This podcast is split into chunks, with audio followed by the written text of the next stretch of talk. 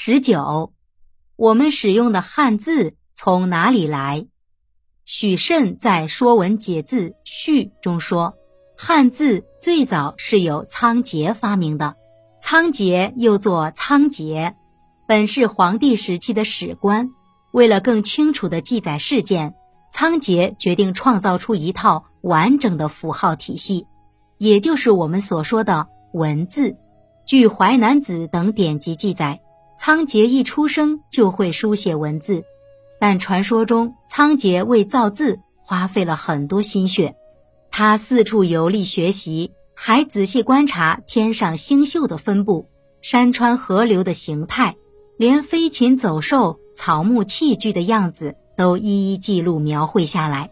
日思夜想后，他终于结合鸟爪留下的痕迹，创造出了一种文字，名为《鸟迹书》。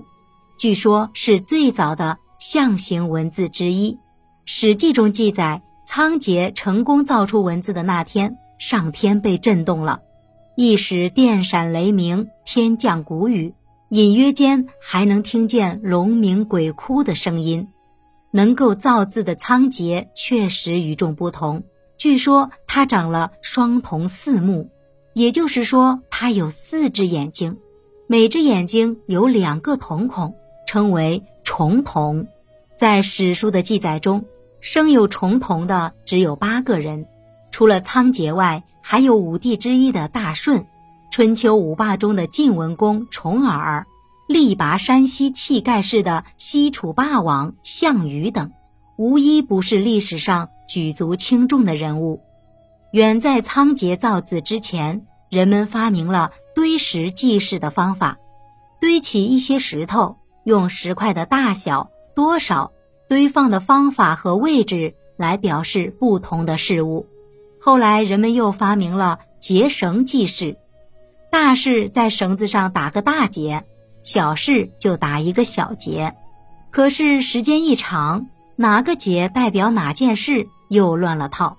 自从仓颉创造了鸟记书之后，又相继出现了甲骨文、金文、篆文。隶书、楷书、行书等多种文字字体，不仅记事越来越明确，而且在这基础上，令国人自豪的书法艺术也逐渐发展起来。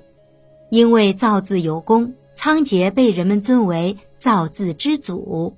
汉代人还在仓颉的故乡为他建了一座仓颉庙，以纪念他的功劳。您刚才收听的是神话传说。中华文化十万个为什么，同名图书由中华书局出版，演播陆德金。